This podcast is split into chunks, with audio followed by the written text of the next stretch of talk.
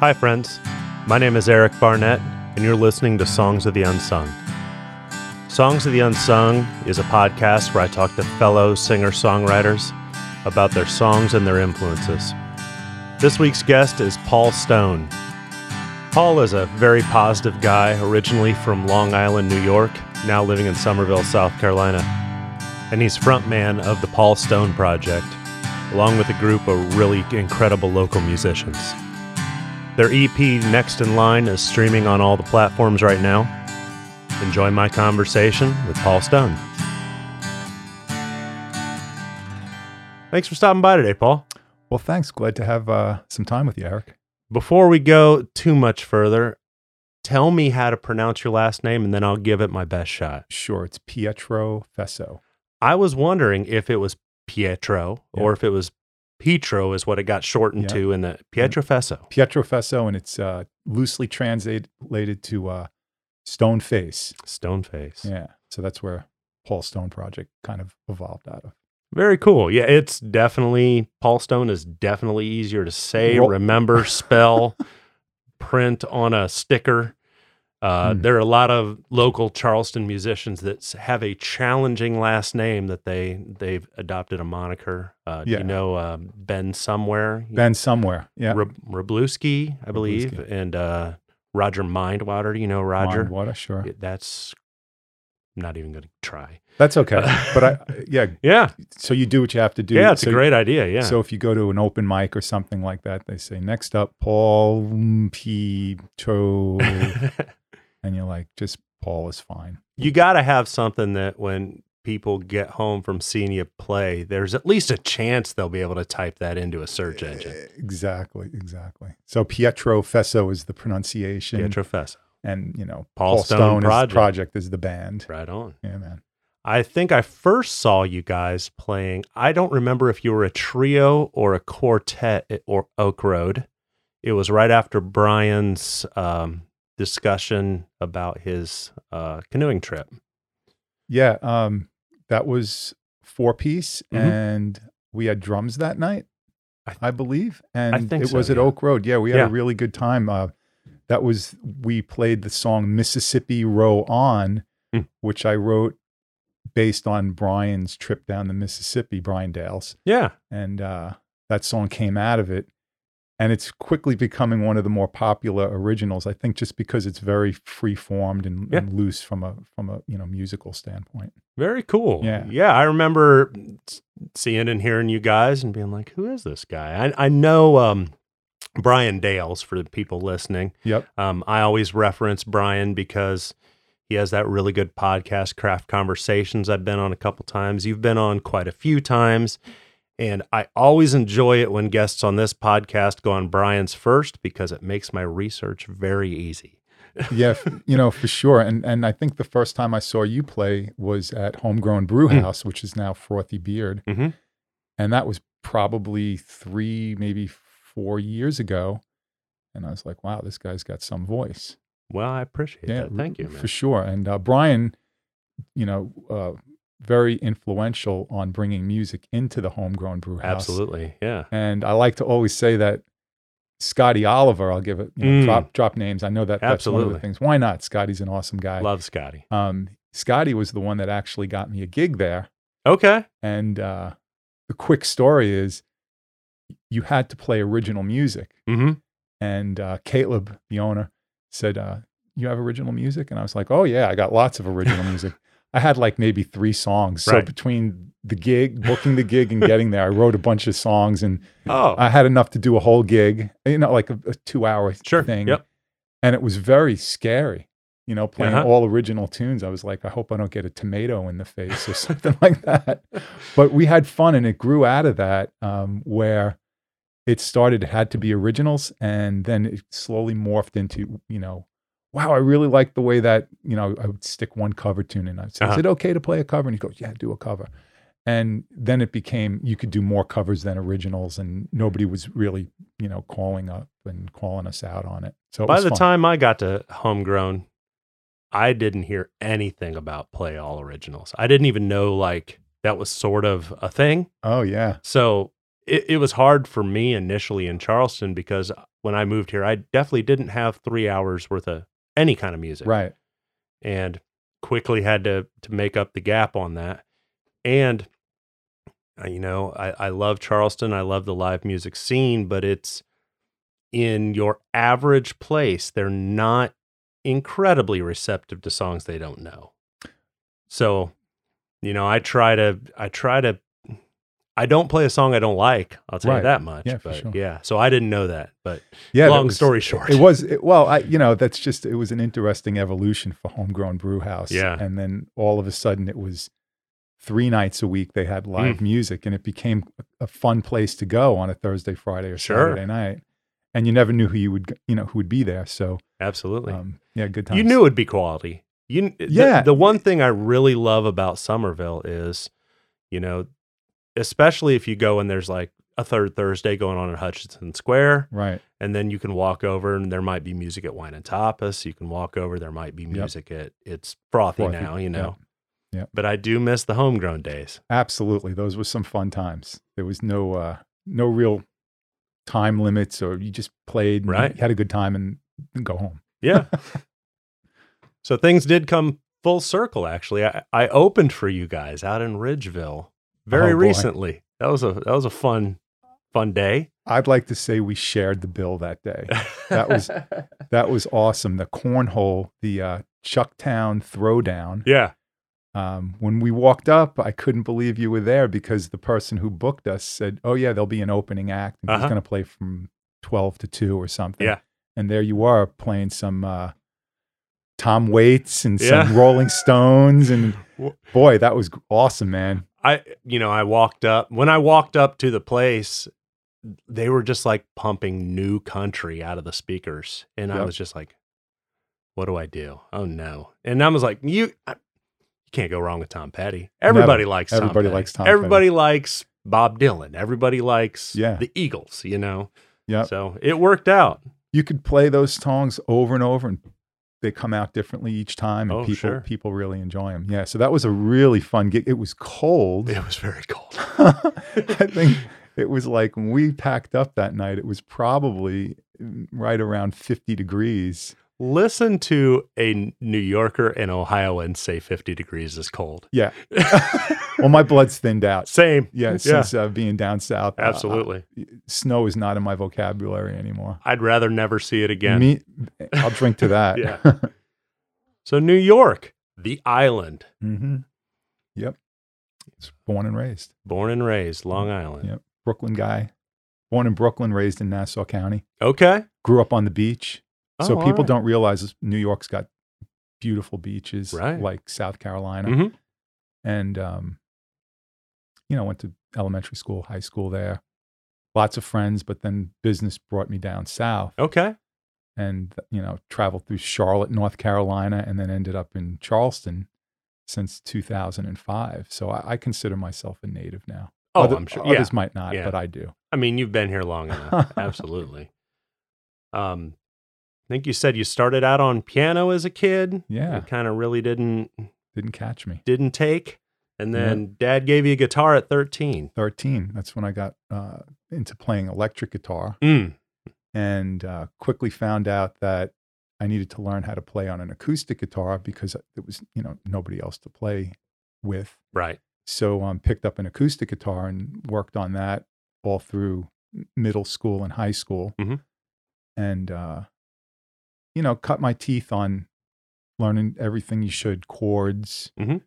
progressions, how chords fit together. Right, right. Um, try to emulate your favorite bands like the Beatles and the Rolling Stones. I was uh, about to ask, I yeah. mean, who at thirteen years old, you know, were you listening to that you were like, I got to learn how to play guitar? Yeah. Um, it's pretty pretty interesting. So Southern rock was really huge mm-hmm. when I was in middle school. You know, Leonard Skinner, Molly Hatchet, Allman Brothers. I don't know if you'd call them Southern rock. They're like everything, right? Right. Um, but, you know, I was listening to those bands, and then also, you know, my favorites like the Beatles um, certainly was a big influence. Right. And uh, we all tried to learn how to play Blackbird. Mm-hmm. I, the still hard, don't, I still don't have hardest that down. Song in the world, sure. To, to play, and then try to play it and sing it. It's right. Paul McCartney's like, you know, the the god of uh, musical instruments. Oh, yeah. And um, so, th th you know, they really influenced a lot of how I tried to sound. Mm-hmm. And then vocally, you know, um, I always liked to sing and play. Mm-hmm. um, some people would say, I wish you wouldn't sing so much. But I think I've gotten better at that over the years. Mm-hmm. But when you're a teenager, you have to figure out how to sing. So sure. I said, wow, who who do I sound, who do I want to sound like? And of course, you know, Eric Clapton and the Cream came up. Mm. So we were trying to, and doing, you know, um, songs that were very popular in the sixties mm-hmm. and early seventies. And, you, you know, you just keep cracking at the whip and put four or five songs together, and then you're playing in the auditorium. Yeah, yeah. So um, I, on Brian's podcast, you kind of gave a shout out to your music teachers out there. Had oh, had boy. a couple guitar guys teaching you guitar? Yep. Um, when, when I f first started playing, uh, there was a, a small guitar shop. It was in a little house on one of the streets, and the, the uh, it was two brothers, Tom and Charlie Lavarco, and they had a Focus Two Studios. And Tom was my first, you know, quote unquote, real guitar teacher. Mm-hmm. Should have paid more attention to what he was laying down, but he taught me all the things that would help you get started mm-hmm. on electric guitar. So I switched, you know, progressed from acoustic to electric guitar. Mm-hmm. And uh, it was, you know, power chords mm. and pentatonic scales. Okay. Uh, different types of practice techniques to get your fingers to move faster and, mm-hmm. and better. And uh, probably should have listened to more of what Tom had to say. But he, they're two great guys. And actually, it's called, um, uh, oh gosh, the name just flipped out of my brain. But Charlie Lavarco, the younger of the two brothers, is still up there. And it's called uh, the Music Emporium on Jerusalem Avenue in Belmore. Okay. So, uh, right on. Man, th those guys were awesome. They just, they, they really catered to the musical community. Nice. And all the young cats who didn't have money, they would try mm-hmm. to help them get into guitars and stuff like that. So now when you came to them saying, I want to learn how to play guitar, did they, was it, was it chords and scales right off the bat? Or was it like, let's figure out how to work a song into this? Let's, or, or. It was a little both. Yeah. It was like a mix, you know. Okay. Um, start out with chords mm-hmm. Mm-hmm. Uh, and then cowboy chords, right? Yeah. You know, oh, yeah. G chord, D chords, sure. You know, C chord, yeah. stuff like that. And then um, scales came later, uh-huh. but it was uh, always some musical theory in the beginning, okay. and then they would try to mix a song in, yeah, and you know, chord chart it, yeah, right there on your little musical book uh-huh. there, and write uh-huh. the chords out, and you know, try to work out a song, and then go home and practice. Mm-hmm. Should have practiced more, oh, yeah, and yeah, and then come back the next week, and you'd go through it. I had like one lesson. Yeah. And it, I'd already been playing guitar, like kind of self-taught. And I had a buddy that was learning at the same time. So we just kind of compared notes. Right. And um, my mom took me into this local place for one lesson. And the woman sat me down and had a, like a, like a Mel Bay book or something. Right. And she started like, well, this is the C scale. And I was, uh, that wasn't the way to get to me. Right. You know what I mean? Yeah. The way to get to me was like, show me three songs and one song that has the, or three chords and one song that has those three chords in it, and I'm right. hooked. Yeah, but exactly. yeah, that that wasn't the way to get to me. Yeah, so this was a mix of, you know, Mel Bay mm-hmm, and mm-hmm. playing a song that you wanted to learn. So usually he would say, go home and next week, let me know what song you want to learn. Yeah. And I would always come back with something that was real easy, like While My Guitar Gently Weeps, you uh-huh, know, uh-huh. super hard song right, to play yeah. when you're a beginner. yeah. But, you know, he would work it out and you'd mm-hmm. practice it. And a month later, you might be able to get through the verse. I, a buddy of mine and I, we just kind of learned at the same time. And it was to the point where we're like, you know, G, C, and D get you pretty far. And then all of a sudden you start looking, you're seeing all this like, oh, this B minor. Oh, if I could just get that B minor down, this is, this is what I could do too. And, and, you know, yeah. you kind of take one more chord, brings these five more songs into play. Right. You know? Yeah. uh, the, the Beatles had a story of Paul, Paul McCartney tells a story about when they started playing the, the John, George and uh, Paul, I don't think Ringo was in the band mm. yet, but they, they, they were in search of the B seven chord and they took a bus like two towns away to have some guy teach him how to play that B seven chord. I probably got that story a little wrong, but it was definitely funny because like the B minor chord, yeah, and, yeah. and like, man, if I could learn that chord, it opens up all these turnarounds that and sounds like and a, stuff like that. Sounds like a King Arthur's quest. It's We're quest. on a quest, quest for the for B seven. The B seven. But pretty cool. So yeah. Uh, at what point did you start? Uh, at what point did that turn into a? Did you have a band there and friends of yours, or or when did when did playing with others come into play? Uh, pretty right right in line with playing guitar, but mm-hmm. because I wasn't a very good guitar player, they said, "Why don't you play bass?" Yeah. Because yeah. I was taking bass, upright bass in middle okay. school. Yeah. Terrible at it because it's a hard instrument to play. There's no it frets. Is. Right. So it's about listening and, and yeah. feel and learning. But um, I picked up a hollow body uh, electric bass mm. and I was playing bass guitar with a couple of guys that played guitar. And it evolved from that. And eventually I said, you know, let's switch to guitar mm-hmm. full time. And I played with these. The first real band I was in, Eric, um, was in ninth grade, so whatever age we were, and the name of the band was High Gear, right? Yeah. We had two drummers, oh, a wow. bass player, and two guitar players. Okay. So it was, you know, it was a pretty big thing. You're putting out some noise. Putting out some noise, and, and um, you know, of course, the bands that have two drummers, we were trying to get like, Allman Brothers, Allman Brothers, yeah. you know, stuff like that. And uh, had a lot of fun playing guitar mm-hmm. as, you know, as a, a ninth grader. And, you know, of course, got to play in the talent show. Oh, of course. So, you know, the, uh, the first song, this will make everybody smile. The first song I ever played in front of an audience at a, at a uh, talent show was Freebird. And they had me sing it. So I've never, oh, okay. I never really sang and played guitar, but right. they said, no, you could do it. You, you could do it. You know? Right.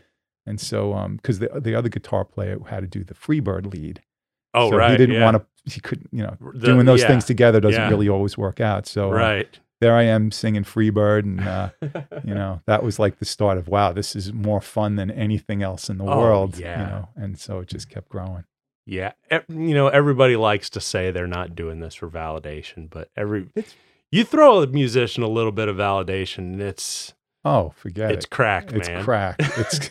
You're ready to go. But that that was really the bass guitar and then into guitar. Mm-hmm. And then all, you know, through high school, there were different bands mm-hmm. that I played with. Writing songs at all then, or just learning songs and playing covers? Or? Yeah. The, um, so songwriting started in high school. Mm-hmm.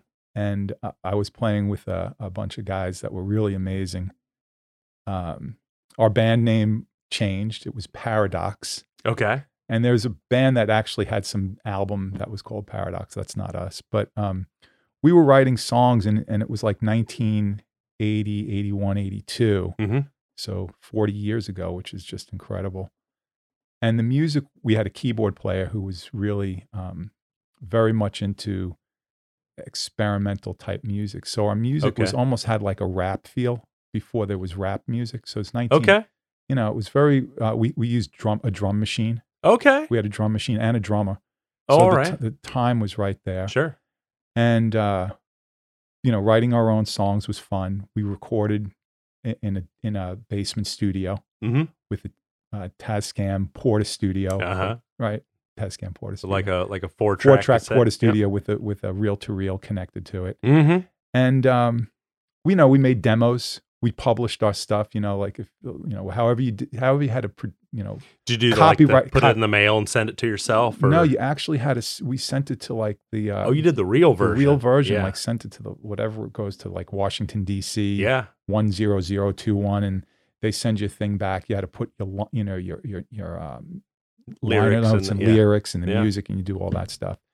And we were really proud of it. Sent out hundreds, not hundreds. We sent out. Quite a few uh, C- demos. They weren't C Ds; they were cassette tapes. Right. To uh, different, you know, Columbia and Arista and mm-hmm. Casablanca, and you'd get the rejection letter. Oh, thank you so much for considering us for your music, but this isn't what we're looking for right now. Sure. Keep writing and keep sending us those yeah. songs. And you know. A letter's better than nothing. It was right. right. But yeah, a lot of fun. Awesome, man. Yeah. Um, a lot of gigging. Playing around yeah, town? Um, in New York, Long Island was famous for uh, live music and clubs. Mm-hmm.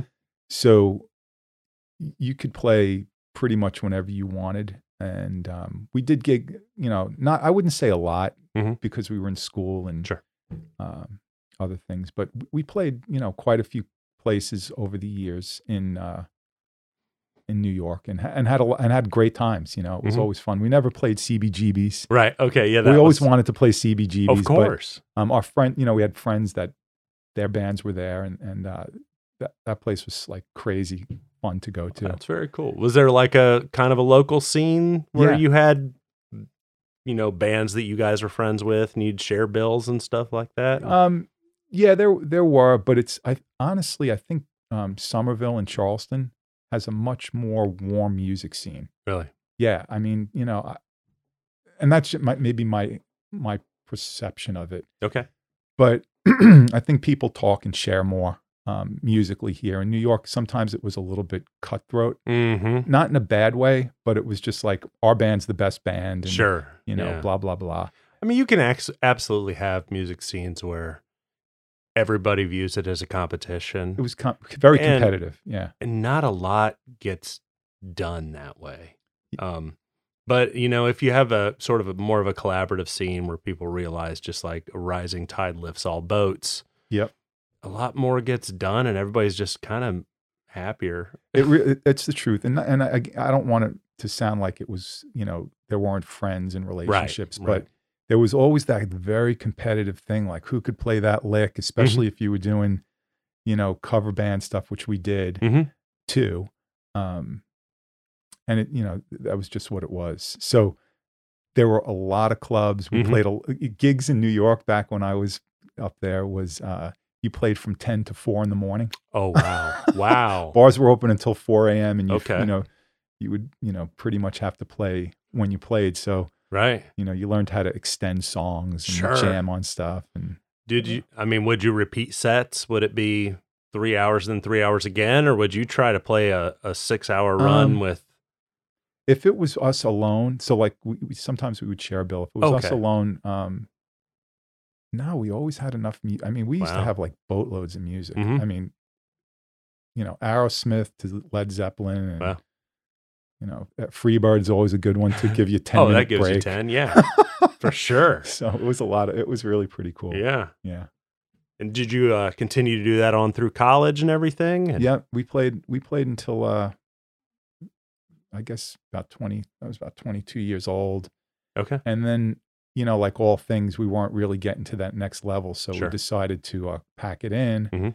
And then I played more uh, for my own, you know, satisfaction, stopped gigging and all that stuff. Mm. But um, no, it was it was fun while it lasted, you know. I gotcha, man. Yeah. Now, said you moved to Charleston about two thousand five. Yep. And I think you said maybe two thousand ten-ish is where you auditioned for a band on drums? Yeah, I Gosh, it's been that long. Yeah, I, I was doing math. You didn't say the year, but I was kind of yeah. Doing, it was probably I was about trying to do some math on that. Yeah, that's pretty close. I mean, it's it's over ten years. And uh, friends, you know, they were trying. I overheard them talking. They said, "Boy, uh-huh. if we could just get a drummer." And I said, "Well, I, you know, I could play drums." Oh yeah, that was the stupidest thing to say. Now, by by, I can play drums. I mean, I mean, did you have a drum set? No, I didn't but, have a drum okay. set. I didn't. I don't even think I had sticks. But they said, you know, they said, "Oh man, I, we have a kit, and you uh-huh. can borrow sticks." So yeah, um, I played. Uh, I I did an audition. Uh huh. I was exhausted after playing for about an hour, two hours, whatever yeah. it was. It, like my arms and my legs were killing mm. me.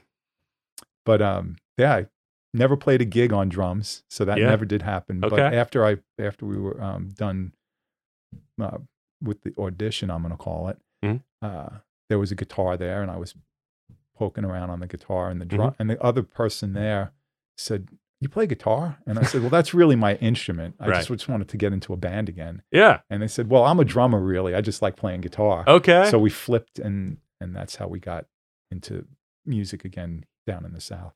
That's excellent. And so was that sort of the first foray back into music since the your early twenties? Was yeah, it? in a band. Absolutely. That's awesome, I, I played man. in church. I shouldn't say. Okay. You know, I played like acoustic guitar mm-hmm. in church and stuff like mm-hmm. that. Totally different though. You know, sure, you have yeah. music in front of you and you're, you're not supposed to be in the limelight. You're right. Supposed it's to be back up. Back and, up the singers and, and stuff like that. And people are generally pretty forgiving of Yeah, well, and if you're playing with chords in front of you, yeah, you really can't go wrong. No, you really can't go wrong. It's, not a lot of B minors in this. You know, straight up, a lot of diminished chords in church music, though. Um, oh yeah, oh yeah, yeah, a lot of plagal cadences for those of you yeah, theory right. buffs. I know just enough theory to be dangerous. Me too. Me too. Uh, to myself. Yeah, yeah. But so uh, back to playing live music. Back in in Summerville, playing in a band. Where does the Paul Stone Project come into play? So we we had a band and we were playing. Um, it was called the Big Daddies. Okay. So we were having a lot of fun playing, you know, together. Mm-hmm. Really great guys. Um, Roger Craig, mm-hmm. him and I have been joined at the hip since since that bass player, bass player, yep, uh, solid bass, solid player bass too. player, man. Yeah. Oh boy, yeah, oh yeah. And you want him on your team whenever you're playing. Oh music. yeah, he's a good guy. Um, and then there was uh, D. Coulter, and D was the other guitar player. Okay, and uh, we had a few different drummers, but you know, Keenan Green was our drummer that we played with for, I'm going to say, the longest. Mm-hmm. And what happened was um, I wanted to play more.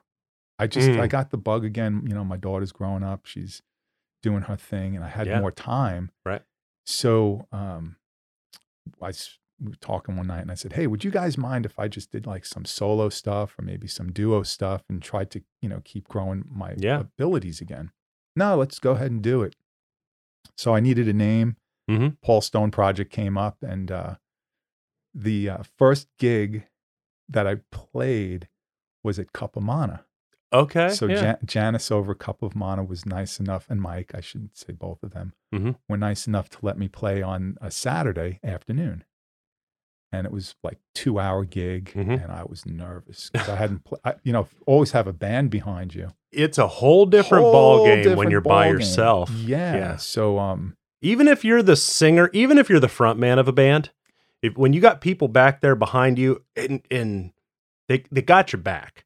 Yes. But when you're up there by yourself, yeah, there's absolutely. nowhere to hide, man. Absolutely. Yeah. So, you know, uh, I, I had to buy a.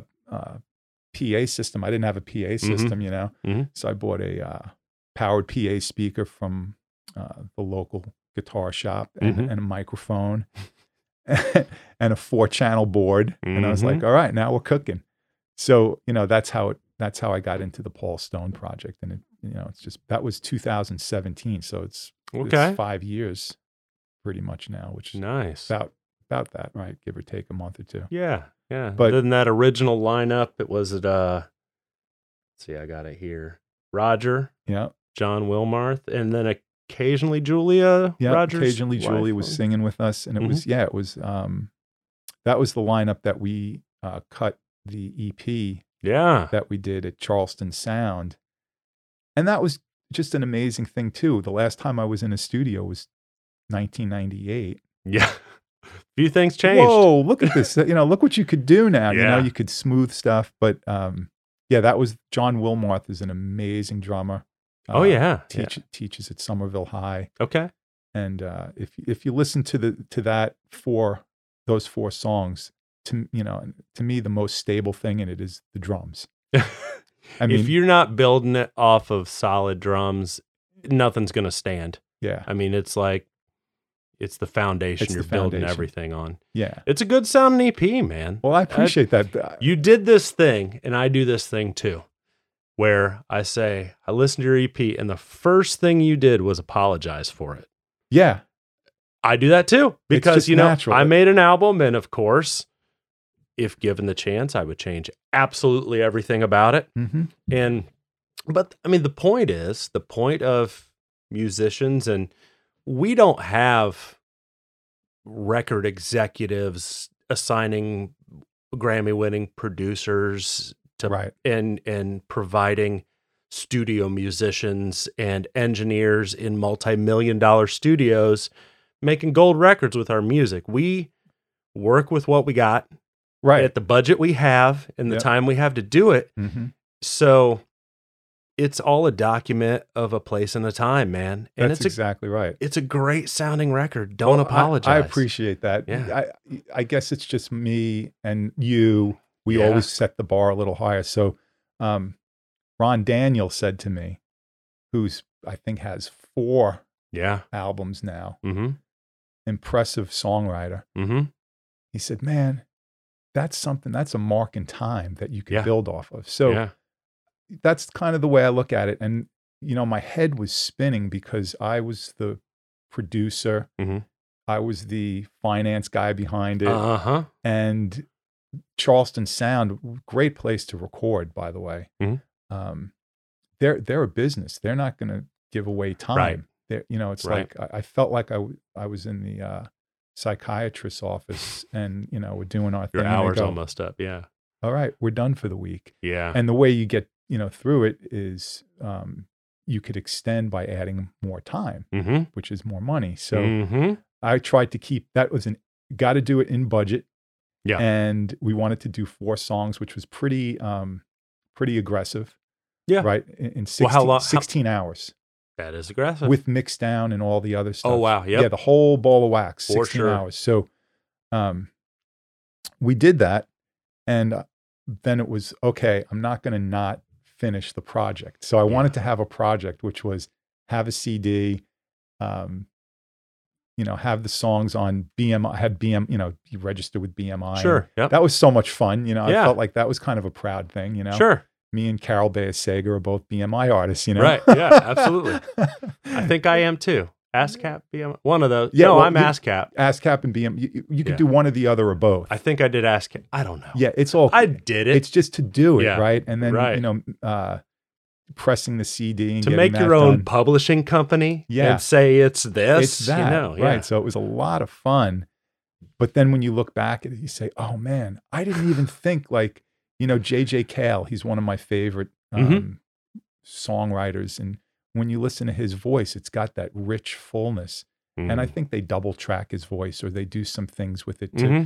to mm-hmm. make it sound like it's a little bit wider. Yeah, and so I, we didn't. think about, oh, I didn't think about that. And these guys just produced it. And sure. my voice is really pretty, you know, it's pretty much what it is. You know, yep. it's just, yep. it was, there was nothing fancy. Yep. There was no double tracking or whatever mm-hmm. you do. And I said, man, that would have been cool. And there's, so, there's a danger of taking all these things too far though. Right. There's a danger of overdoing it. Yep. And something I am At least, on, at least for my own music, my own tastes, and my own voice, a little reverb goes a long way. Right. A little monkeying around goes a long way, and if it pushes too far, I would rather, I would rather not go far enough than go too far. As far as monkeying around with my own voice. Sure. Yeah. Um, one thing, and and I'll just go on me for just a second. Yeah, sure. The, the, the biggest thing about my record. Is all those songs were a little on the newer side. Mm-hmm. And after playing them for five more years, right, I've become better at playing them and singing them. And, you know, and I'm sure you feel that way too. Absolutely. Once you gig test a song a hundred times, it morphs into the better version of it. Yep. And if you capture that in its infancy, you it's know, fun. Yeah. It's, yeah. You could listen back to how it started yeah. and where it evolved to. I always say that's yeah. what a live record's for. Yeah. You know, down the line, when you have two or three records under your belt, make a live record and show show where those have come to. Yeah. You know? That's a gr- that's a great point. The um, yeah. So the songs evolve. Yeah. And bands change, mm-hmm. except if you're the Rolling Stones, right? Well, they changed a few. They've had yeah, a few guitar that's players true. In they and did, out. That's yeah. true. Yeah. Oh, maybe the Beatles. Definitely Beatles. Never yeah. changed. Right. It was the Fab Four. Yeah. Well, you, you the recorded Beatles. The recorded Beatles. Yeah. Right. Gotcha. But, um, you know, one of the songs that evolved recently was um, Next in Line. Uh-huh. Actually, and so did Detention Center Blues. And part of that was due to the um, new member of our band, a recent member, mm-hmm. um, Dave Groninger. And yeah. Dave just brings this whole blues element to our sound. I love Dave's playing. Oh my I gosh. I love his playing. So um, he said, boy, this is a really good song. Would you mind if I, and I was like, no, that's what it's all about. Mm-hmm. And so the song has a little bit more of a old school blues feel now mm-hmm. with his um, soloing and then some of the uh, melodic things he does over the, over the uh, verses. all right, so we need to go and re-record it or do a live recording of it uh-huh. or something like that. And so Dave's definitely added a um, a nice freshness to the, some of the songs that we've been doing. Mm-hmm. And then most recently, uh, I just love dropping names on your podcast. Oh, yeah. Way. This yeah. is awesome. Yeah. So these guys can go, yeah. Absolutely. Most recently, uh, we started, uh, Bob Williams started oh, yeah. to sit in with us. He played with us at the uh, Edisto mm-hmm. Blackwater Boogie. And Bob's got just such a great feel for rhythm. Mm-hmm. Um, that adds another new, you know, new freshness yeah. to it. Yeah. Not that the other stuff wasn't, you know, where it should be, but mm-hmm. it's just fresh. So we're having a lot of fun with, you know, the originals that were written in two thousand seventeen, mm-hmm. recorded in whenever we did that E P. I forgot what year it was. And and so now they're getting a fresh fresh start. And and we play these at, um we played at Kiki and Rye mm-hmm. on Sunday for brunch. And we, you know, speckled in a bunch of originals. People came up afterwards, two two guys came up and they said, I don't recognize that song. Who wrote it? It was really good. And it was Mississippi Row on was one of them. Isn't that the best feeling? Oh man, I was I was like, well, thanks, man. Yeah, I was playing Saturday night, and I, in a set full of covers, I threw one of mine in, got and to. I got done, and a woman goes, "Who does that song?" I said, "Well, me." Yeah. And she goes, "No, but who wrote that song?" I said, "Me." Yeah. She's like, "Really?" And, and that's yeah. that's what we're doing it for, man. It's it's really nice. It's a yeah. good. It's a good great feeling. Yeah. So, you know, I'm not one of the, uh, I don't know if, I don't know if people have a category, but I'll say that some people want it to be played exactly how it was written mm. with no changes. Mm-hmm. Well, being a Grateful Dead fan, yeah, you know, it never comes out the same twice. Right. So I always say with originals that I've written, let's, let's have some fun with it. Let's do, oh, see what we can do, where we can go. Continuously malleable. Yes. And if somebody just sits in one night on, if you have a harp player show up, and jump in, man. It's a new version. It's a you know? different, ver- yeah, new version. So, so that's the original lineup on Next in Line?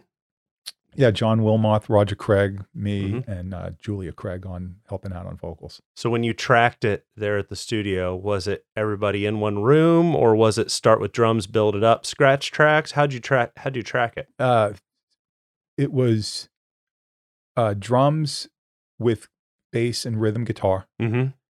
And then we overdubbed lead guitar, mm. and then we overdubbed vocals. Mm-hmm. Cool, click, cool. Click track. John, John loves playing with the click track. So yeah. he goes, "Do you mind if we use a click track?" I'm like, "No, that's I'm used to that." Mm-hmm. Um, so John had the click track. I had it. I don't think Roger had a click track mm. because he's such a um. When when he plays bass, he's a feel bass player. Yeah. So a click track would distract. Oh, distract yeah. them. It's very. It could be to me. It's just something to help keep time. But um, that's the way we did it. It was uh, so this there is two guitar parts, two uh, tracks. Yeah, I noticed. I yeah, yeah. I was definitely hearing it, and I yeah. was like, "Well, was Dave in the band?" Yeah, no, that, that was yeah. pre-Dave, and and uh, it was good playing, man. Well, thank you. Yeah. I appreciate that. You yeah. know, that was uh, that was a nail biter, and and you know, the, the guys at the studio said, um, you know, we'll do as many takes as you want. Yeah, and I was like, no, no, no, no, no. Oh, that's yeah. money. Oh, okay. So I was like. I said, let's try to do it with three takes. Okay. So we did three takes for each thing, each song. Mm-hmm. And then uh, the, the lead part, um, same thing, overdub the lead, three takes. Mm-hmm. And uh, the first one was the one we went with. Nice. Yeah, it was pretty, you know. It's pretty good cool. when it works that way. I had the worst sore throat when we did the vocals. I'm not kidding. I had yeah. like, uh, not strep throat, but I had like the, the worst. Your throat sore... knew you were doing vocals it and it just shut itself it. down. And, yeah. and they were like, well, why, why don't you just. do this and then come back and do it again. I'm like, nah, let's just let's get just this do done. Yeah. And so I, you know, plowed through the best I could with it. That, uh, that notion of being under the gun is why I record myself. Such a good way to do it. However, yeah, I can tinker forever. Yeah. That when I, you say it's done. Yeah. The, the good part about being under the gun yeah. is sometimes deadlines, sometimes, um, limiting your options or or really saying, let's boil this down and get things done. That's what get things gets things done, right. for better or worse. Yeah. Yeah, man. I could I have the equipment in this room we're sitting in that I could record an album and put it out tomorrow, but it's unlikely that I will because I have no dead time, no deadline. Right. Yeah, yeah, yeah. yeah. yeah. So so, you know, um looking back at that project, I really wish I would have had somebody in there as a producer. Mm, mm-hmm. And then that would have taken me out of that role, even though we talked a little bit about it with sure. John, like John, mm-hmm. um, on the, on the song that I think was the best song. Actually, the two songs I liked the most on the E P were April Honey. Mm-hmm. Thought that had a nice feel to it. And then um, I Tried. Mm. And on I Tried, there was something missing. And John said, oh, I know what it is. It needs conga drums. Okay. And so if you listen, they're in there. They're in the mix. And he, mm-hmm. you know, we did that as an afterthought. You mm. know, quick. One, that was one take and John had it. That's how good he is. But, um, you know, if there was a producer, that takes the pressure off of a little bit of the musician to focus on the music and the singing. That's provided that they take it into a direction you want to go. Yeah, I, that's true. You know, but I always wonder too, listening to a lot of artists, there are artists that I absolutely lo- like. My favorite of all time is Tom Waits. Love that guy. And, oh my gosh. And what's a producer's role for Tom Waits? Just to go in there and let the tape roll and let Tom Waits do Tom Waits? Stay out of his way. Or does any of that come from a producer? And that's interesting. Yeah.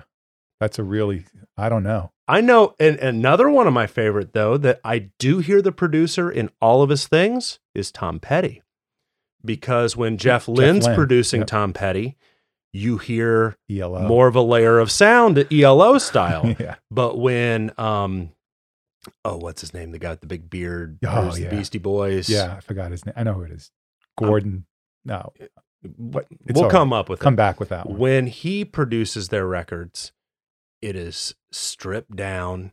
It is, you can tell they're all playing in a room together. Yep. You can tell Jeff Lynne builds up those tracks one at a time. Oh, yeah. And I mean, with Tom Petty songs, there's no wrong way. No. But it's definitely differing results. Sure, different results. But I, I think with Tom Petty, who's one of my favorites too, yeah. um, he might have been the reason why I stuck with it and said, oh, I could do something uh-huh. more. Um, Refugee. You know, oh, when I yeah. heard that song, it was like, yeah. But um, it, you could still hear his lyrical mm. sense and feel. I, I do anyway. And he's a storyteller. Yeah. Amazing story. I'm, uh, Bob Dylan, you know, mm. like that type mm-hmm. of thing. Um, Tom Petty is just unmistakable as a lyricist. You know, it's oh, just yeah. like you could have anybody sing his songs and you're like, that sounds like a Tom Petty tune. There's. Tom Petty's a guy that he will sing about a thing and I'll be like, it would never even occur to me to sing a song about that. Yeah. Early Beatles. It's all, I love you. You love me. Great. We love this. It's, Great stuff. It's fantastic. P S. I love you. Yeah. But it's, awesome. it's not in, incredibly complex. Now they did get complex yeah. in a short period of time. Yeah, Phil like, Spector. Yeah, everything the Beatles did happened in nine years on on recordings. Mm-hmm.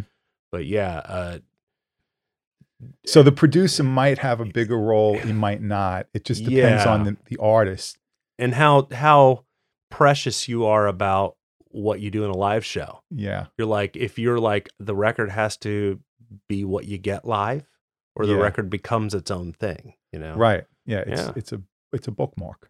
Yeah, a, t- a timing mark. Yeah. But I can, I can definitely see on from your perspective where at least not having to wear that hat too. Yeah, would have freed, freed up, up some bandwidth to yeah to do the rest of it. to do the rest of it. But yeah, it definitely a great experience. Anybody who's thinking about cutting a right, uh, recording a song, mm. definitely going into the studio.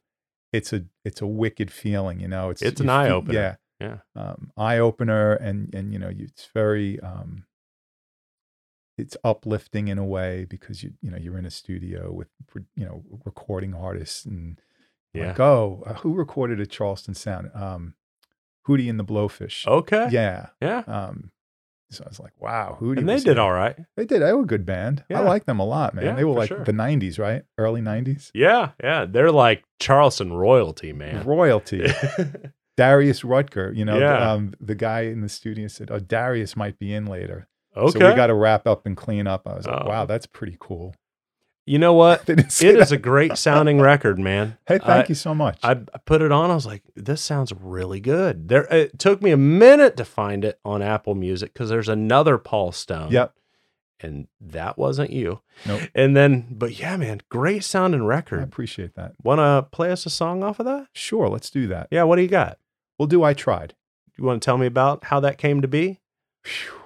That, that song was written, I think it was more, I was, I was in a mood, working really hard at work, doing all these things, mm.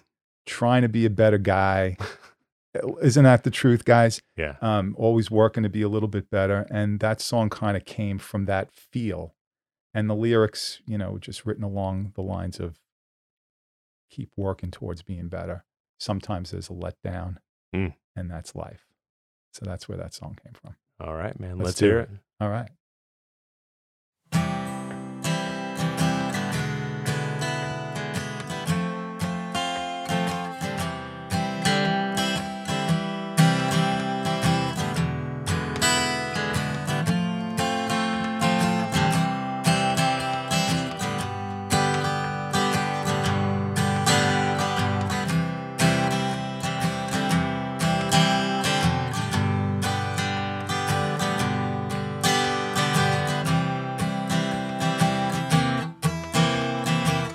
I see the sun shining down on your big brown eyes again. Well, I can see that you're miles away, and it makes me sad. I cried, oh girl, I tried. Oh girl, I tried. Oh girl, I tried. Oh girl, I tried. Can't you see I'm giving all I've got to give? Well, can't you see I'm giving all I've got? Girl, I tried. Oh, girl, I tried. I see you standing on the side of the room, and I know that you're saying goodbye. My love for you was all in vain, and it makes me sad. I cried, oh girl, I tried. Oh girl, I tried. Oh girl, I tried. Oh girl, I tried. Oh baby, I tried and I tried. Well, can't you see I'm giving all I've got to give? Well, can't you see I'm giving all I've got, girl, I tried. Oh, girl, I tried. Oh,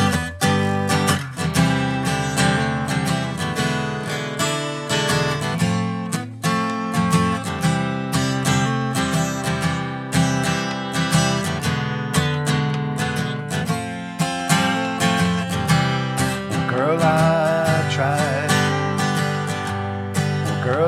tried. Girl, I tried. Well, girl, I tried. Well, can't you see I'm giving all I've got to give? I'm giving it all I've got. Well, can't you see I'm giving all I've got? Girl, I tried. Whoa, girl, I tried. I tried to get you to come around and change your point of view. You just kept on doing those crazy old things you always do. Oh girl, I tried. Oh girl, I tried. Oh girl, I tried.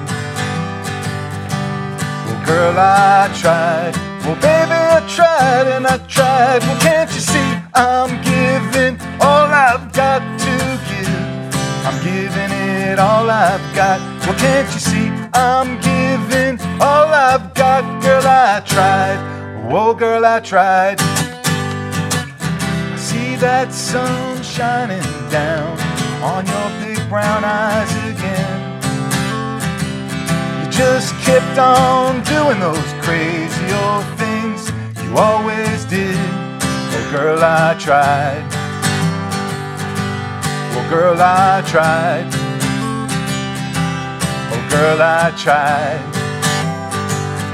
Oh, girl, I tried.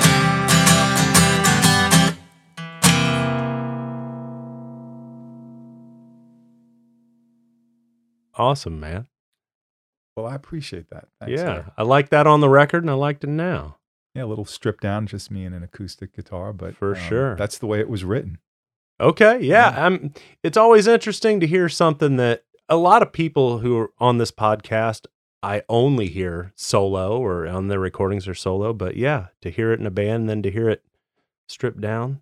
Different feel. Different feel. How did blues come into the mix? Well, you know, rock and roll is basically rooted in blues, mm, in my mm-hmm. humble opinion. So uh, the artists that I, I liked and I was listening to more and more were really blues-based. Mm-hmm.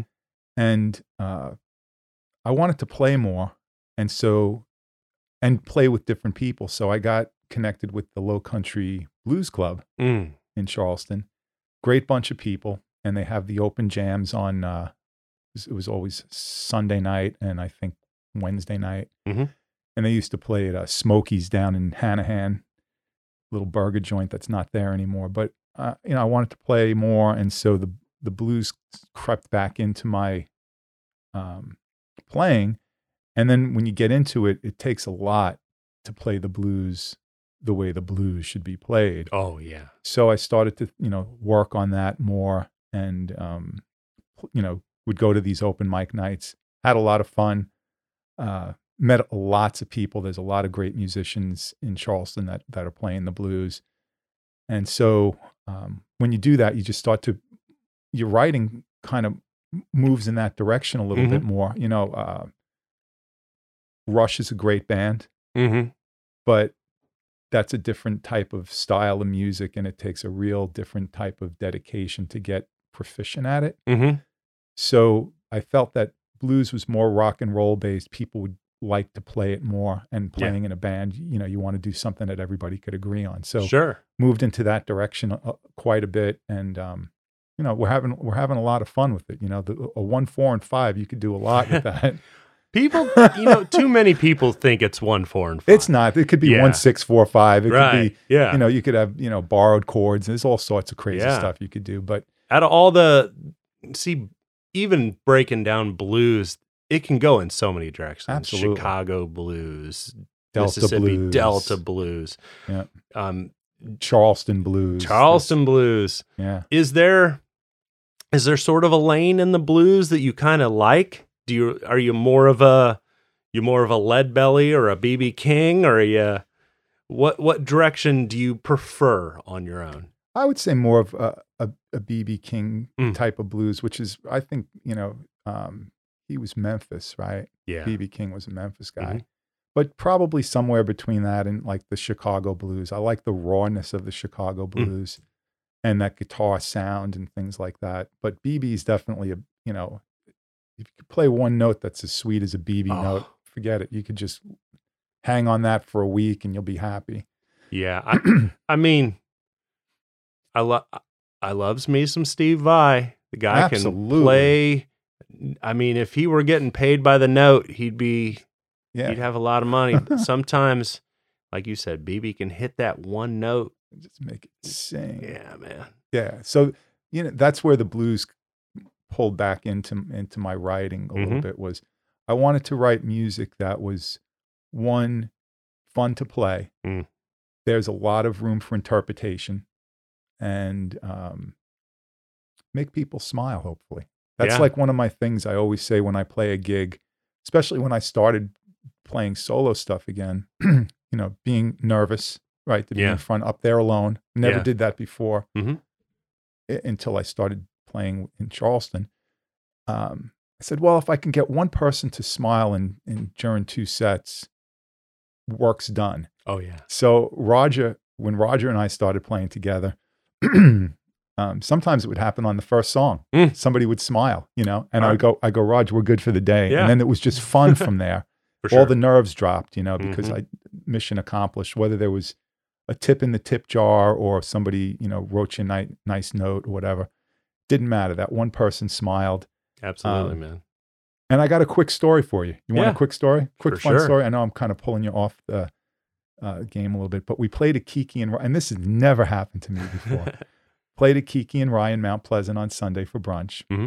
And there was a family sitting at the table, like right, right close up to the stage. And they mm-hmm. were obviously enjoying the music. So they came up, there was a little girl, she had to be maybe four years old. Dad came up, said hello, dropped the tip in the chip jar. And then the dad goes, well, ask. I was like, huh. The girl says, can you play Twinkle, Twinkle, Little Star? Now I was like, how could I not? Right. Right. So absolutely. I said, you yeah. got it. Right after the set break, we'll do that song. Uh-huh.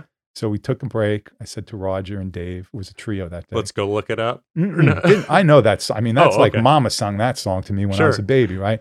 But I said, you guys just let me do this song for that, you know, little girl. Mm-hmm. So I got back on and I said, this one's going to go out to Emma. She's one of our newest fans. Mm-hmm. Thank you for the, for the request. And I, you know, I based it on, I played it in G because my voice kind of fits nice in the sure. key of G. Played it. It was the best response to the to the day. People, I had fun doing it. Uh-huh. They were smiling, listening, and mm-hmm. and the little and the dad goes, "Look, he's doing your song." And so that was kind of like the highlight of the Sunday brunch gig. Something we didn't expect to do. It was, you know, an ad hoc thing, and it was just made a great, you know, great impression. That's what makes you go home from a gig feeling good, man. Mm-hmm. There are For places sure. in Charleston I play where the money's great, but maybe the experience isn't quite as fun. Could um, have a tough audience. Yeah, yeah. And don't get me wrong. I'm getting paid to go up there and play songs. Yes. Even if I I typically try to earn my originals. Yeah. You know, I tr- I try to I always say I treat my originals like giving medicine to a dog. You wrap it in something they want and kind of So I kind of see maybe I can butter these guys up with some tunes. We'll pivot through some Petty, maybe take it into a little more obscure stuff. And right. when I get that crowd all buttered up, I'll slide in that original and see Have how it goes. It. Yeah. And, and you know, there are nights where nothing I'm throwing out's working and you're not getting anything back, but ultimately I'm still playing songs. Still playing. I mean, I'm not yeah. home on the couch, but on a night where you can do no wrong. It's the magic. Or even if it's even if it's a crowded room and you got one person that's just locked in, it's, it's a winner. I'm playing to that one guy. That's a winner. It's like these, it's these are these songs are for you the rest of the night. That's right. Yeah, yeah. That's the way to do it. And you're yeah. there. Everybody else is listening, but you have one person that's loving it, and yeah. that's where you you move to. Yeah. So that was kind of the Twinkle Twinkle Little Star thing, and I for was, sure. you know, I, I might work that into the repertoire once or twice in the future. You know, hey man, keep that in your back pocket. You might need it. When you're writing songs, all right. This the kind of the way I kind of think of it is: do you fire up the machine and say, "I'm going to work on a song right now," or do you kind of just keep the butterfly net in hand in case one starts to fly by, and you're like, "I better snag that one." Hmm. Like, what's what's your approach to songwriting? It's probably two prong. Mm. Sometimes I write with the butterfly net in hand. Mm-hmm. Maybe I'm in my car, stuck mm. in traffic. Something comes to me and I'm like, oh, am I going to remember that? Probably not. Probably not. Scramble for a piece of paper and write something down. Am I going to remember the, the, the melody? Probably not. Telephone, sing it into the telephone. Mm-hmm. And then at least I have a reference point. Yeah. That's the butterfly net. Mm-hmm. Wait, I, and a few songs are like that. Um, Next in Line. Next in Line was, was written Harris Teeter. Harris Teeter. Yeah. yeah, and it was the yeah that, man, that's great. You're like uh I don't remember saying that, but I I researched you, man. You got it, man. Yeah, this is so, your life. Yeah, that's the butterfly net. Yeah. You know, we were on I was online at a Harris Teeter and the cashier said Next in Line and I was like, man, that is just too too easy to pass up, yeah. you know. So that's where that bloomed from. But then there are times where um I'll I'll escape up to my little room where I write and do mm-hmm. practice and things like that. And I'll just say, no, I want to write. And I might work on a theme where might might be something in the news mm-hmm. that struck me. And I'll say, oh man, I got to write that. I got to write about that. And I'll work it up. I have, you know, a notebook. I'll write down my lyrical thoughts. And then some people say, well, do you write the, the music first or the lyrics yeah. first? I typically write the lyrics first, mm. and then I'll put music behind it. Mm-hmm. Most times. I always have trouble if I have the music finding the lyric.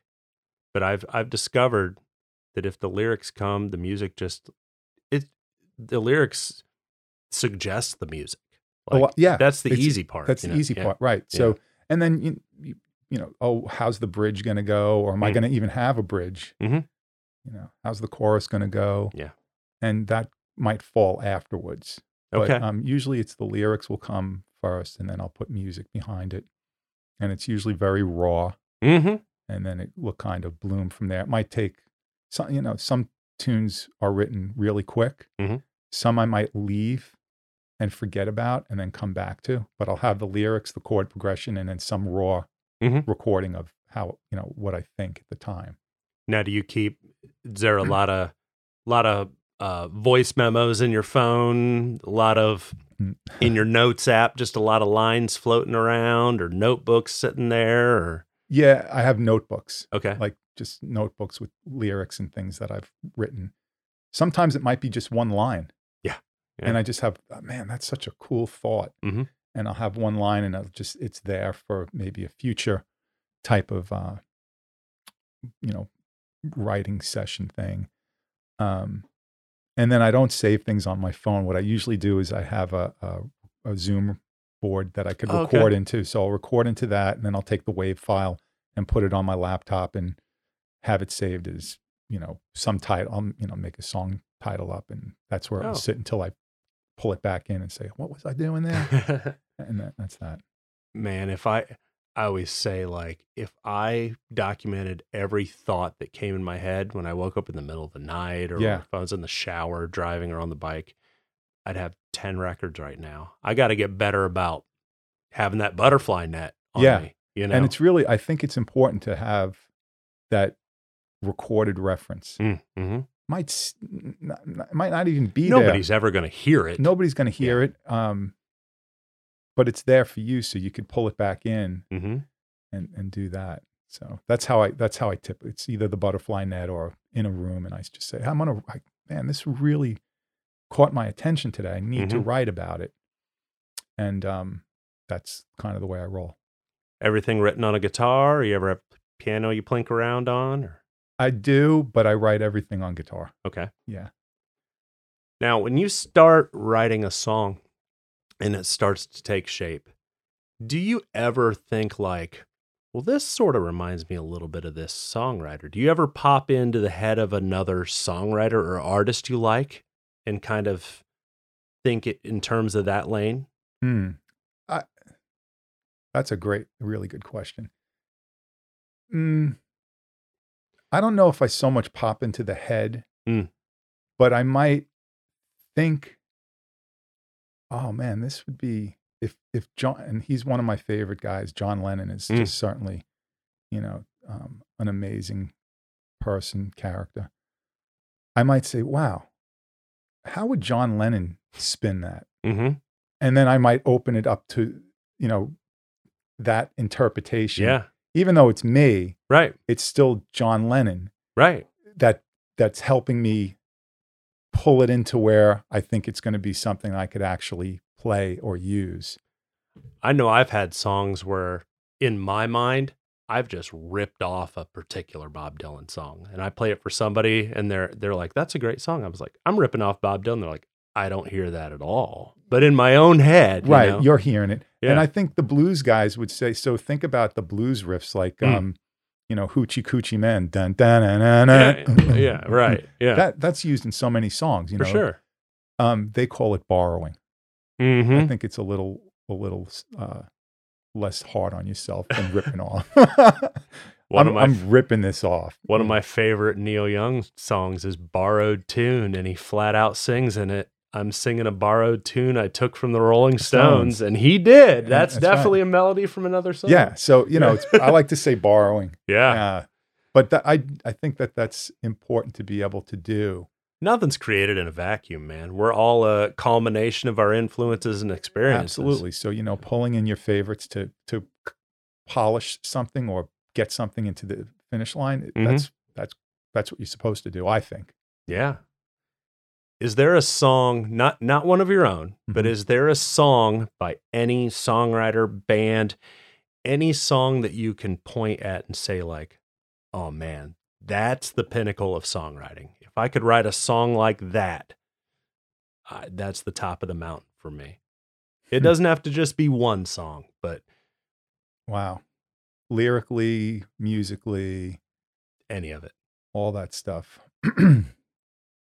There's probably so many, but I know the, it's hard you know, kind of being put under the gun. No, like that, it's, but. It's not at all. It's, it's kind of like what the pinnacle, I think to me, it would have to be The Long and Winding Road mm. by the Beatles.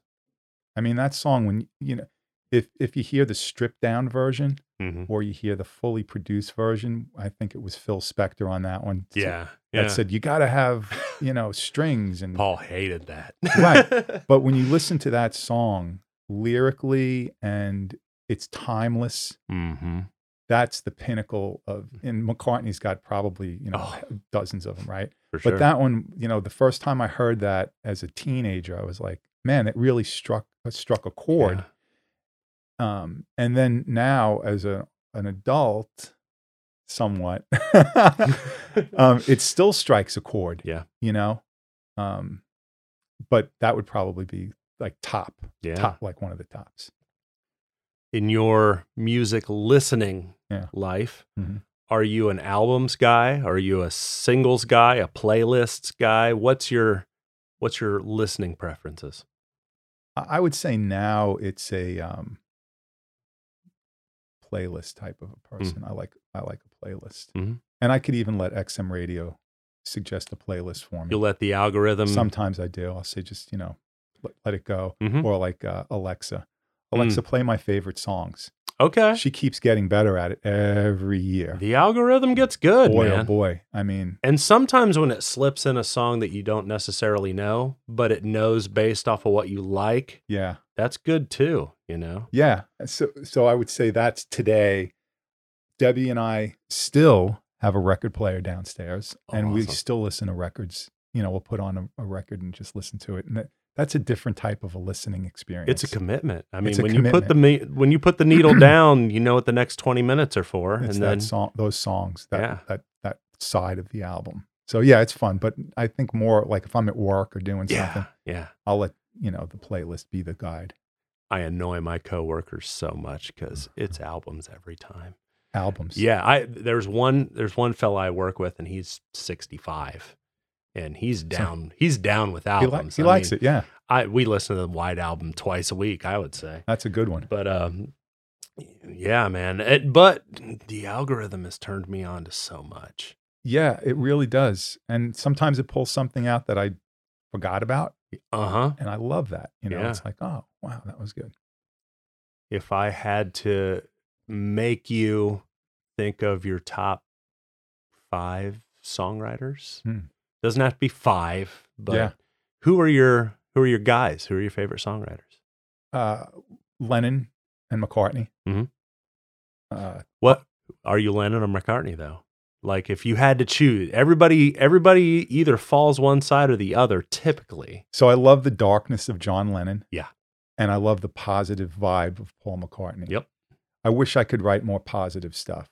Mm, I tend mm-hmm. to write more on the, you know, the, um, you know, yeah. because outward, outwardly, well, not, not only that, I think outwardly is, a, you know, just my persona is I'm kind of a positive vibe guy. Oh, you sure are. Yeah. Right. And so, but there's the dark side of me that's always, always, you know, nipping at my heels. Right. And so the songwriting, sometimes it, I go, gosh, I can write another sad song. Yeah. Stop already, you know? Yeah. But um, so Lennon or McCartney, probably McCartney. You know, some yeah. people love to fill the world with silly love songs. You know, what's wrong with that, sure, right? Sure, um, and then uh, certainly Bob Dylan, mm-hmm. uh, Robbie Robinson, mm-hmm. and um, gosh, if I had to say number five, this one's going to throw you. Frank Zappa. I love Frank Zappa. Yeah. And I, I and love I, Frank you Zappa. You know, then right under the cusp, Tom Waits and mm-hmm. the, just, you know, all those guys that I didn't mention, but those would be my top five. Definitely Zappa. And, well, I know you're a big Deadhead as well. Yeah, and you know, but they're the world's best cover band. Sure. Uh-huh. So their musical writing, they have great ones. Yeah.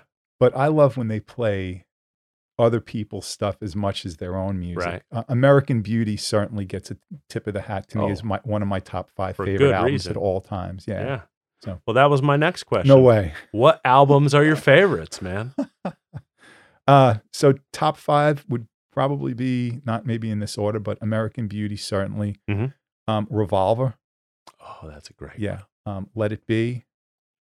Um, Let It Be. Yeah. Interesting pick. Yeah. Yeah. That, that was an, for a bunch of reasons, but certainly the, um, Billy Preston playing keyboards on mm. that was amazing. Yeah. And, um, you know, just the, the looseness of that whole album. Mm-hmm. was really cool to me. It wasn't overproduced. It was just right. very loose. Um, certainly, um, hmm, wow, to, to narrow it down to the five. Doesn't have to be five. Um, boy, I like Glass Houses by Billy Joel. Okay. Right? And Piano Man. You're from Long Island. Yeah, I mean, gotta have a Billy Joel song yeah. in there. Billy Joel album, the guy's amazing. For sure. And songwriters, I sh- you know, he's, what an incredible oh, lyricist. Oh, solid. Yeah. yeah. But um, didn't hit didn't hit mine. Sorry, Billy. Be nice if he put a thing on there. Hey, I can't believe you didn't pick me. Right, that yeah. would be awesome yeah. for the podcast. It'd be like a million hits or something. For sure, yeah. Um, Call me, Billy. Yeah. Yeah. And then this is going to throw you too. Because I'm going through them all and I'm saying albums that I could listen to today as much as I did back then. Uh-huh. Destroyer, Kiss Destroyer. Okay. Yeah, right. I really used to like that type of music. Sure. And I think that had a rock and roll rawness to it. Yeah. That, um, you know, Gene Simmons and Paul Stanley and, uh, and you know, Peter Criss and... that Kiss Ace is one really. of those bands that, in, in my mind, I'm I'm too young. I feel like yeah, it kind of had to be there. But they still play live concerts today. Sure. I mean, yeah, you know, yeah. The, the final tour. Yeah, yeah. Again, you know, they should yeah. call it like the Walker tour, or right? Something like that. I mean, the Stones are the same way, man. Mm. I saw the Stones twenty twenty-one, and when I saw them, I was like, "Well, Mick Jagger's in twice as good a shape as I am. That guy probably Amazing. ran five miles." But yeah. you see Keith, and you're like, "Oh, how many more years does Keith have?" But Keith looked rough for forty, forty years. He looked rough in nineteen seventy-five. Yeah. You know? But yeah, that was, that was a tough one.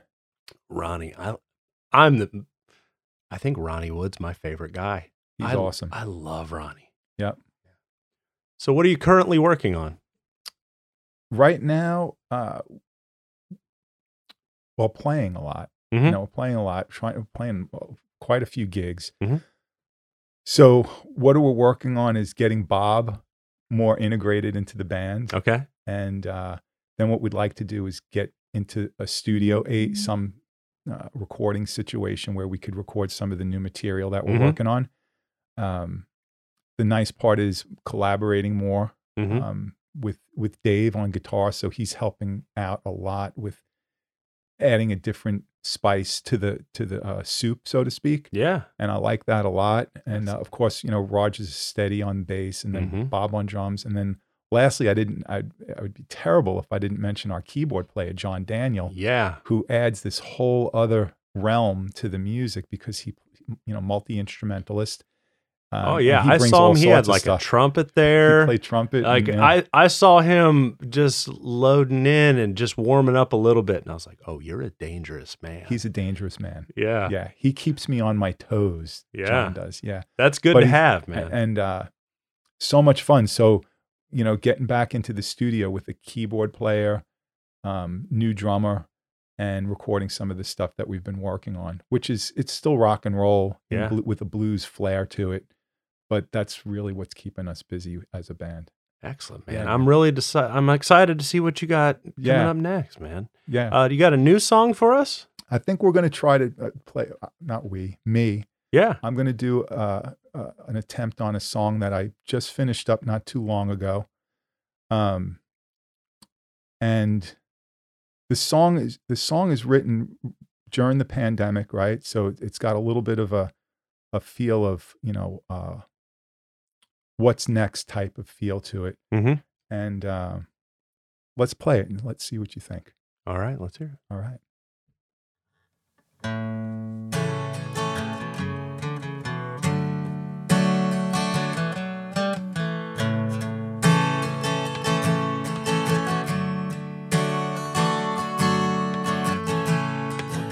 Now, but the world is changing. You see it all around, the good and bad. The sky's on fire, the trees are dying, and then I don't know, I don't know what to do.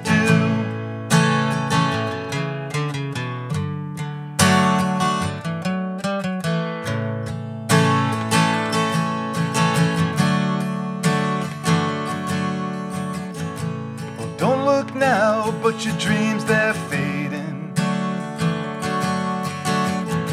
The work week hour goes along so slow. You save your money for things that break like china in a circus ring. And I don't know, I don't know what to do.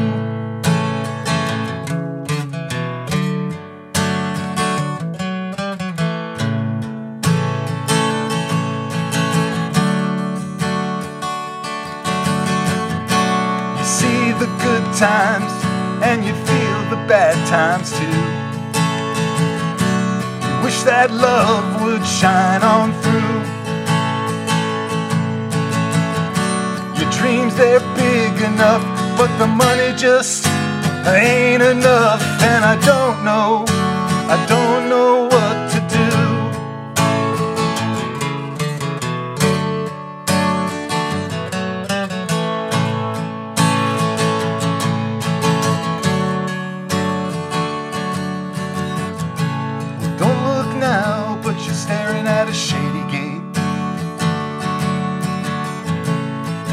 Why life just passed you by. Your friends, they laughed at you when you tell them that life goes flying through. And you don't know, you don't know what to do.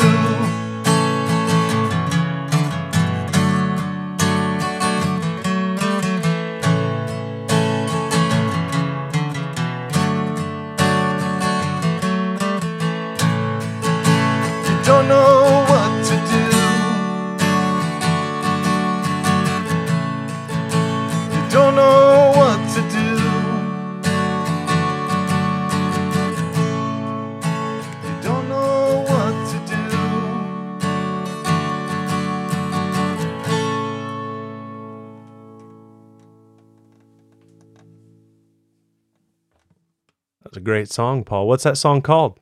Well, the title's really not firmed up yet, but right now it's called I Don't Know What to Do. Okay.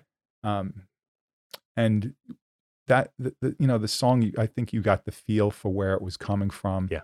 Um, maybe a little bit of optimism, but certainly darkness to it as well.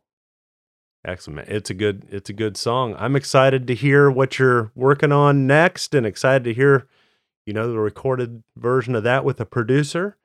And uh, really, thank you for stopping by today, man. It was it was great getting to know you better. And yeah, absolutely. Look forward to seeing you guys around the scene. Thank you so much, Eric. Look forward to seeing you around the scene and opening up for you sometime down the road. Oh. You just let me know when. Thanks so much. Thanks, man. Have a good one. You too. Well, I hope you enjoyed listening to my conversation with Paul as much as I did having it. Thanks once again for listening to Songs of the Unsung. The podcast just turned a year old. This is the twenty-fifth episode. And I've really enjoyed the conversations I've had with other musicians. I've met a lot of new people and uh, made some really good friends doing this podcast. And I'm looking forward to all the conversations I can have in the future. Love for you to follow the podcast on social media, Instagram, Facebook, YouTube. And if you're an artist and you'd like to talk about your music with me, feel free to reach out. Got a lot of ideas for things to do with the podcast in the upcoming year that I'm excited about, and I'll share as it comes out. But until then, I'll just leave you my gratitude for listening. Thank you so much. My name is Eric Barnett. I'll see you next time.